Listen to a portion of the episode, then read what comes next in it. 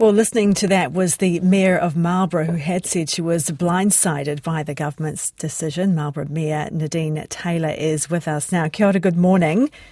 Good morning. What uh, can I get your reaction first of all to what you've heard from the uh, minister this morning?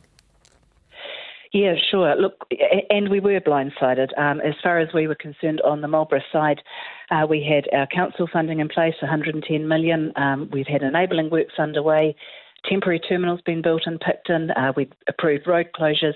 Um, we thought this project was well underway. So uh, it came as a, a, bit of a shock. And um, I guess my reaction to uh, the Minister this morning is just a, a, little bit of concern around the future planning. You know, it's all very well to cancel Plan A. Uh, but we want to know what Plan B is. Are you convinced by this uh, Toyota versus Ferrari argument? No, I'm not, because at the moment I think we're running the Toyotas of the fleet. Um, KiwiRail have said that they're at end of age. Um, they're not uh, fit for purpose for the next 30 years of growth that we're looking at um, as, a, as a nation.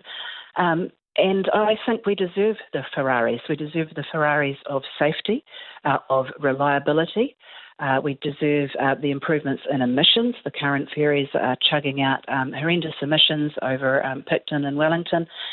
Um, it's time for us to sort of grab this and improve the infrastructure on that state Highway 1 network between the two islands. Yeah, well, I don't think there's an argument in terms of the ferries being replaced, but do they need to be replaced with the, uh, the mega ferries that were being proposed given the blowout? Well, I think you have to say that we've had the engineers, we've had the experts working on this for a number of years. And this is the plan that they've come up with. These ships were to be purpose built for Cook Strait um, to deliver the um, 30 years of freight passenger growth, to move the rail wagons that we expect to move north and south. So well, let's talk about the, the impact on your town. You've mentioned the commitment the council has already made. Uh, so, what stage is the Picton terminal redevelopment at? What what, what sunk costs have you incurred? Well, until yesterday, it was uh, all systems were go. I mean, council's taken a really prudent approach, and so our um, our finances haven't been um, handed over yet. We were waiting for KiwiRail to uh, confirm their finances, so sunk costs at our end are manageable. Um, but I think it's it's um, probably for the town. It's more around that fact that we knew where we were heading. Um, we knew as a town we'd engaged with KiwiRail. We were fully supportive of the project, um, and now it's just been, you know, an ab- absolute total cut off with with no warning.